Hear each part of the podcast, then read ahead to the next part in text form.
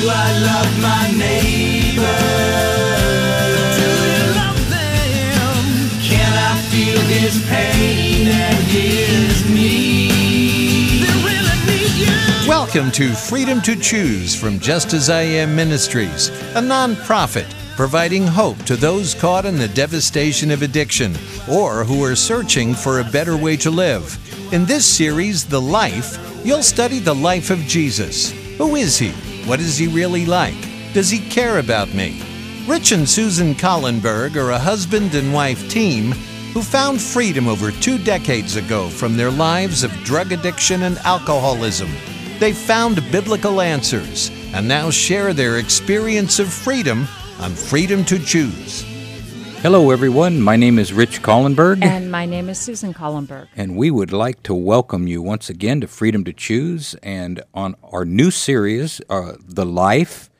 And we're on actually program number 59, and this one is called Enter the King. And I know I said the new series. This is not a new No, series, this is not. an ongoing series. Right. Little We're, we're talking about a possibly a new series coming up coming up. but- after we um, get into the most important part of Jesus' life. Yeah, so that'll be in a few episodes here. Uh, Susan, before we get going, would you would you open with a word of prayer, please? Yes. Uh, loving Father in heaven, thank you once again for the the privilege and the honor it is to um, talk about your goodness and your design laws and the way that you operate out of um, a position of love. And we just pray that you will help us all to to learn from your example and to uh, put that practice into our own lives. And we thank you in Jesus' name. Amen. Amen. Thank you. Um, before we get going, uh, once again, we'd like to mention that we are now Freedom to Choose is now on Sirius XM satellite channel 131 on Family Talk, and we're also uh, the program is also on WAVA in Washington D.C. and WYLL in Chicago. And so uh, we're very thankful for that. We're thankful for our supporters and everyone that's made this uh, possible for this program to go uh, nationwide. And it's pretty exciting and it's humbling uh, at the same. It is, and and it's interesting because now instead of just getting our local um, requests for packages up and down California, sometimes into Oregon, now it's it's stretching out to. I just mailed out a package this week to Vermont, to Florida, and I think West Virginia. So um, And you sending stuff to Canada too, aren't you? we send things to Canada Yeah. as well. Yes, we Yeah. we try to do the very best we can to share this um, this life saving message with as many people who are open to it, because we were given that message, and um, we believe that God has called us to share it with other people. So we count it a privilege and an honor. Now, you said something uh, very interesting in your prayer about design law. Yes. Uh, what did you mean in your prayer about design law? Well, I think that um, overall, God is, you know, we see in the Bible where it says He's the same yesterday, today, and always. And He has overriding principles that govern His actions and uh, consequences and circumstances. And how things operate. And how things operate. Exactly. And so, so those design laws don't change because you want them to change. It's kind of like, um, and you know, it's not like we're judging or anything, but um, you can, like California can make smoking marijuana legal, but they can't, Can't- make smoking marijuana healthy. healthy, right? Because the body um, was never designed to inhale smoke. Right. It just that's not it's, that's not how God designed it. And so any type of smoke that you inhale, You can make alcohol legal, right? but in quantities, it's in large quantities, it's not healthy. Right. It Right? actually does can do damage to the body. Right. And Um, so, in other words, okay, so let's let's bring it down to ground level here. Mm-hmm. See, because is gravity a design law? Yes. Yeah, gravity doesn't care what religion you are. Doesn't care what political affiliation Mm-hmm. Well, you it, have. it doesn't care how what you believe, what right? you believe. You step off the Empire State Building, gravity doesn't care about any of that. Right. It's splat, right? So, and the same thing happens in the spiritual realm. My relationship with my wife, if I want to ruin it, all I have to do is do something that disrupts it. In other words, I can just by stopping at a strip bar, just by doing, you know, just by right, just And- by just and- that little thing. but- you know, and, and and then the thing is too is I too can take actions and do things that will ruin the marriage, and um, so it's not just always from you know I know. Rich always uses that example, but you know we it it's a God designed the marriage to be a union between both parties. it's not a contract; Right. it's a union. Right. You know, it's a, it's a uh, it's uh, it's not a contract. It is a commitment, or or um, in other words, what Susan and I do as we move through our marriage covenant, if you will, is the things that are in the way that keep us from being close. We talk about them and try to get them out of the way so we can get closer. See, a contract protects both people because there's no trust. well, and each side the person each side of the contract is trying to get the best deal. Get the best deal and protect themselves. Right. So our relationship with God should be the same thing. It Right. should not be a contract. It should be a covenant in which we are constantly seeking to remove those things that keep us that separate us from God. Right. And so I think as we look at the story today and next week, we can see where I think that maybe that's what it is. They were expecting God to, um, the children of Israel and, and, and the people that were following Jesus, maybe they were expecting more of a, if you do this, then we expect that Yeah. type of a, a mentality as opposed to, you know, looking at him and, and accepting his And saying, "What is my what's What in my, my part? heart? Right. What is in my heart that is keeping me from a relationship with Right. with Jesus?" Right. Right. So, uh, once again, the program number 59 in, in, in the series The Life, and it's entitled, we t- entitle it Enter the King. This program's based on Matthew 21 and Mark 11, and also John 12. And we're going to, we're going to, and Luke 19. and Luke 19 as well. And we're going to double back on to Zechariah here real quick and where where the Bible says, "Rejoice greatly, O daughter of Zion; shout, O daughter of Jerusalem; behold, thy king cometh unto thee; he is just and having salvation, lowly, and riding upon an ass, and upon the fo- the colt the foal of an ass." And that's Zechariah 9 verse 9. And I just want to talk a little bit. We, you know, it, most of you know we have miniature donkeys. We have a little miniature donkey farm, but we were, wanted to talk a little bit about the characteristics of a donkey and what the symbolism was for Jesus riding in on a donkey. And what we've noticed about our donkeys is the main thing, the main word that I use to describe them is therapeutic. I mean, hmm. you know what I'm saying? I mm-hmm. mean, they're just they're docile. They stand there. They they want to be scratched. Uh, little Eddie wants to lay his head in my lap, and he Right. just he, you know, that's our little miracle baby donkey that we had to pan feed, and and every night when we go out to pan feed him, we'll we'll sit on the bale of hay, and Eddie will come and he'll just lay his head right over my knee, right over my my thigh there, and just lay it there and rest his head and just want to be petted and just it's it's almost therapeutic to both of us, Mm-hmm. Right. you know, Right. And it's just a, it's a different atmosphere sitting amongst those animals. Right. The, those animals, you know, like we we um, talked about it prior to starting the program, and and they're non-aggressive. Mm-hmm. You know, the one of I think the biggest um, attributes that I can see is they're not aggressive. That We know that's very, Mm-hmm. interesting. You say that they're non-aggressive, but if there, if there is a, a threat to them, look out. right? But they, Look they don't out. ca- they they nec- I don't think that they go out and they don't go out looking for a. threat. They do not Right. go looking for a fight. Right. Never. But if they are threatened, they can kick sideways. They can Oh, kick that- forward. They can kick a fly off your nose to the side. They're incredible. Yes, but you do, you know, so you don't mess with them. Right. But they never go out to pick a fight. No. Never. No. Yeah. So that's that's so, one thing. Right. So donkeys were um, portrayed in the Bible uh as symbols of service, suffering, peace, and humility. They were also associated with the theme of wisdom in the Old Testament story of Balaam's ass. I don't know if we all remember that from Numbers Yeah, 22, yeah. 28.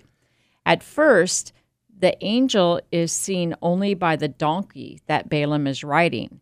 He tries to, and he tries to avoid the, the angel. But after Balaam starts punishing the donkey for refusing to move, it is miraculously given the power to speak to Balaam. And it complains about Balaam's treatment. Yeah, and, you know, and exceptionally intelligent they are. They have phenomenal memories, and they can recall complex routes and recognize animals that they haven't seen for years. And they also have a logical, flexible approach to problem solving. The other day, Eddie's mother, what do we call her, Missy or Sissy? I don't. We don't have a And name now we call her. her Ma. Now we're call I her call her Ma. Ma. There was a, a there was a little bit of grain on the ground, but I had to. We have this wheelbarrow, but it's not really a wheelbarrow. I don't know. It's kind of a wheel cart kind of a thing. She goes and she puts her head underneath the handle, picks it up, and pushes that thing forward about ten feet, drops it, circles back, and eats the grain. Mm-hmm. And I was I was going, "That- that's incredible. Um, so she knows how to run a wheelbarrow. I mean, yeah, there you go.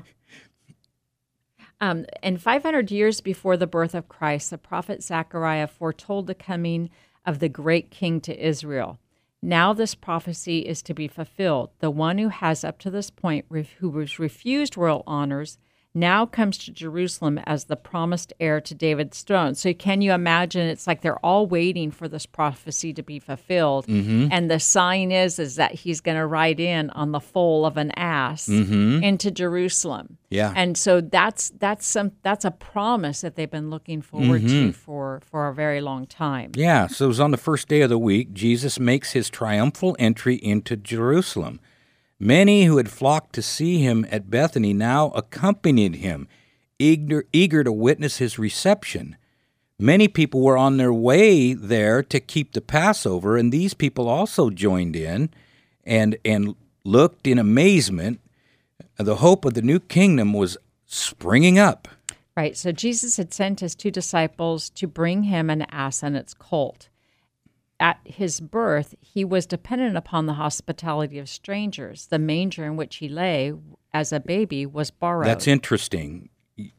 You know, he's dependent upon the uh, kindness, the kindness of the- someone to allow him, to, you know, and then you see this, you see Jesus employing humanity quite often. You know, I was telling you earlier today about something that I did and how it.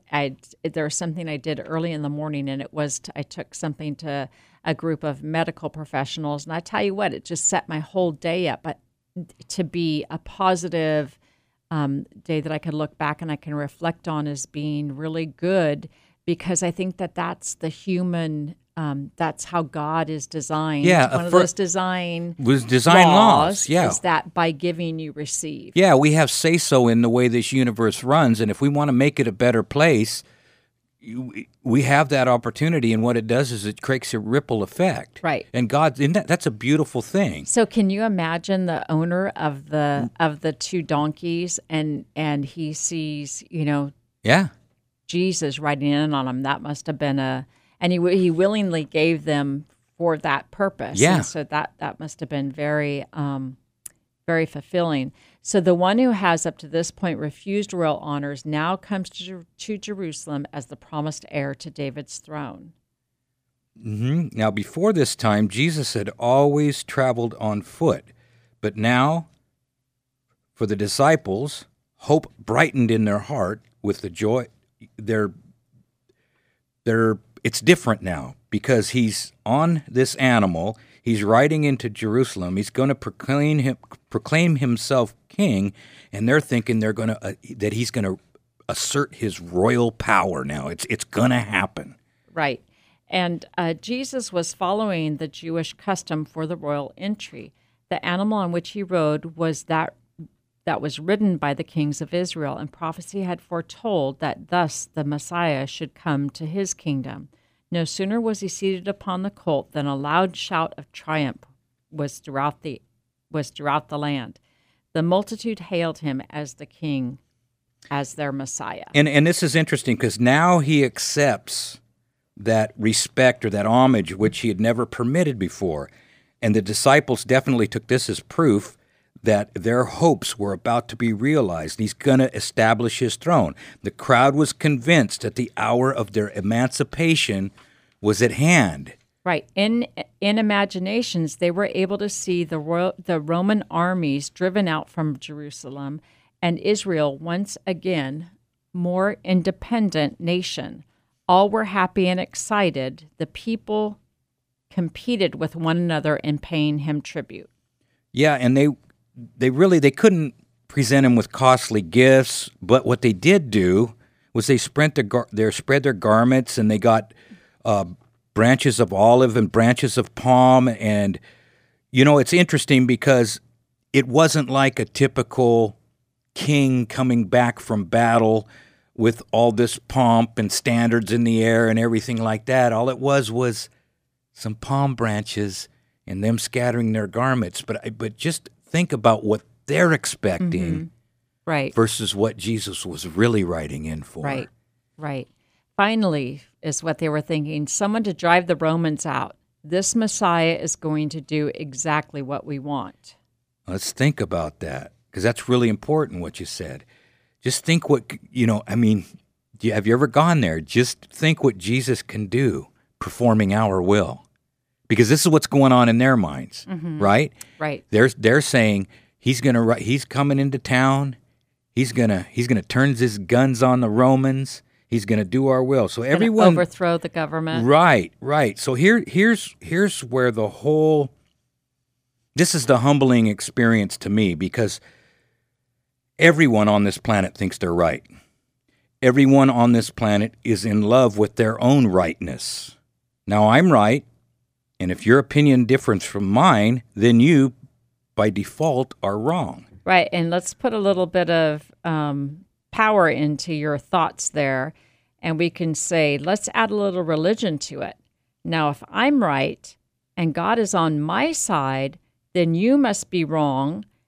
And if God is on my side, then guess who is on your side? exactly. Right. Exactly. See? Right.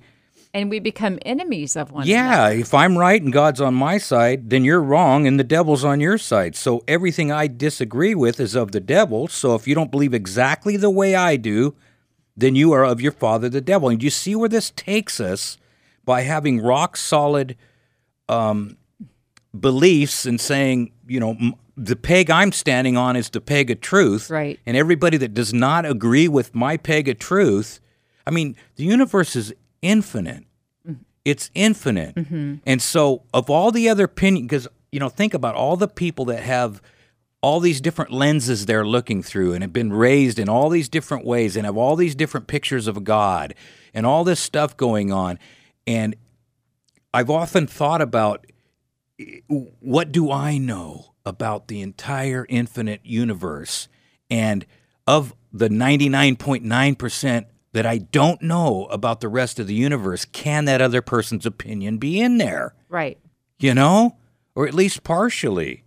And that's the problem with the world today. Everyone wants their God eh, just like the the people when Jesus rose rode into Jerusalem. Everyone wants their God to annihilate their enemies, and everyone to some degree or another thinks that God is on their side. Right. So as Jesus comes into town on the donkey, the crowd was continually increased by those who had heard of his coming, and they rushed to join the pr- procession.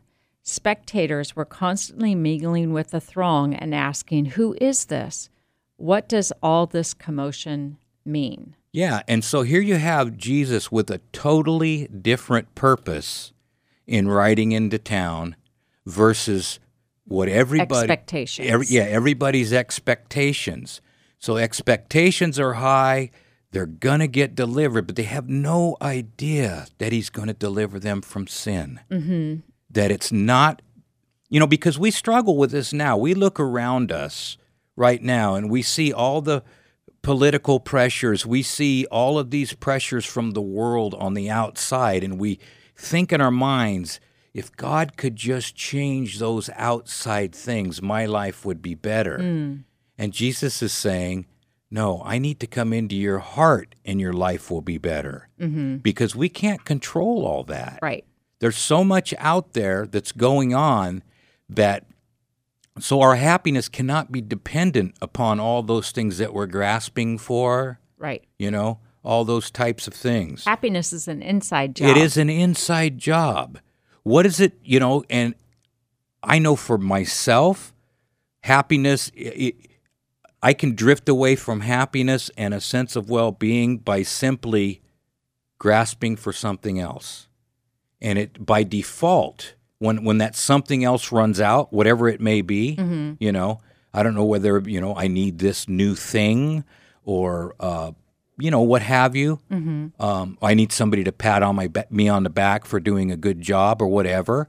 And once that pat on the back, you know, the sh- I want to say the shine wears off. The shine wears off of all these dangly, shiny things in our lives. right. They're temporary. Well, and I think that's the human condition. We're always looking for something to provide satisfaction, but everything is temporal and everything is fleeting. And and um, uh, reality is is that it's kind of like you know, well, I'm going to move and I'm going to find a Yeah. better place. And the thing is, you tried that once. I did. I tried it a couple of times. yeah, you did it what they call a geographical, right? Yes, and then uh, you get to the new place and you start a new life, and then it's like, oh no, I'm still here. Yeah, I brought myself with me. Right. And I still have the same Issues, problems, the in a same different issues. location. Yeah. So Jesus is riding into this town and everybody's really excited about him coming in, but they all have this different expectation of what this king event is gonna y- is gonna bring into their lives. Right. And so they're they're they're set up for So that that's an interesting thing. They think this event is gonna come in and it's gonna change everybody else, but Jesus meant it to come in so that it would change their own heart. Yeah, exactly. And I think that that, that modern Christianity today, it, at the core of it, is we spend a lot of try, time trying to legislate, trying to cha- Manipulate. manipulate and change the world around us, rather than inviting Jesus in and saying, "Uh, "You know what? I think my." that God is telling me I'm supposed to love my neighbor. You know, just like the opening song. Right. There's all this other stuff going on, but it, what it all does, what it all boils down, when when it's all said and done, do you love your neighbor? Right. And do you love him as yourself? And do you love God with all your heart? And are you willing to forego everything for the guy next door? Mm-hmm. You know, or do you need him to change so you can be happy? Right. See, and that's at the core of Christianity. Christianity doesn't try to make anyone else change. Christianity is saying, God, come into my life and change me.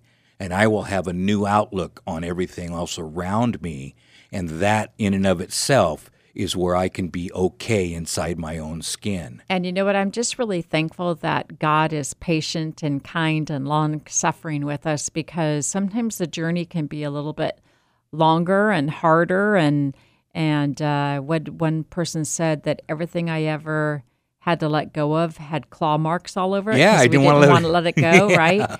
And so, um, you know, if if anybody is struggling out there with with anything that's going on, whether it be resentment or anger or you know some type of addiction, know that if you're listening to the program and you um, have that desire, that's that's where it starts. You Yep. know, is to see that I've got issues and I want to change. That's where the change begins. And remember, most of us that uh, have these, you know, uh, addictions or uh, anger issues or whatever, those are the, the symptom of the disease, Mm-hmm.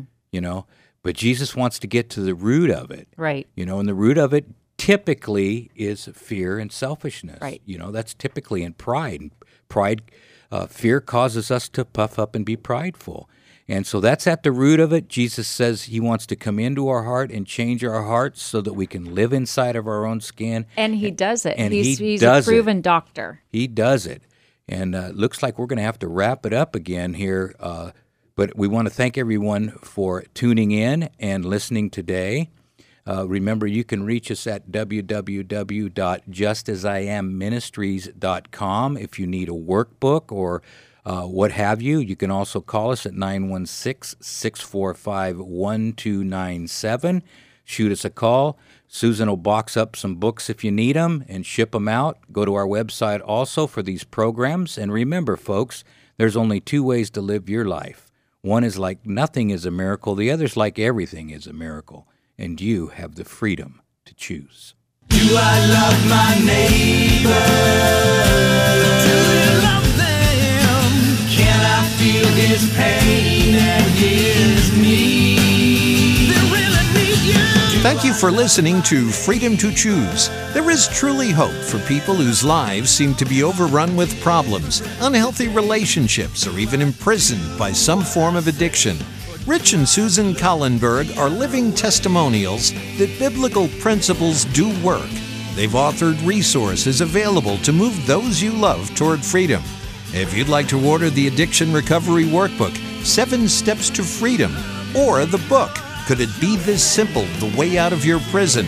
Please call Rich and Susan at 916 645 1297 or go to justasIamministries.com. As a nonprofit, they are supported by people like you. 916 645 1297 or justasIamministries.com.